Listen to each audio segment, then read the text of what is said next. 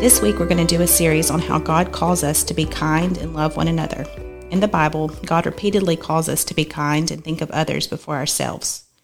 Today, we will discuss sharing. Have you ever had something your friend didn't?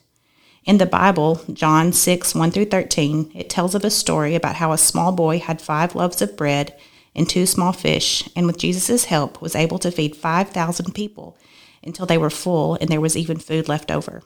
So today, as you go about your day, look for those who might be in need. Let's share what God has blessed us with and love on and help others. It could be a simple thing as giving someone a pencil, snack, or some of your lunch that you weren't going to eat anyway. It pleases God when we share and think of others.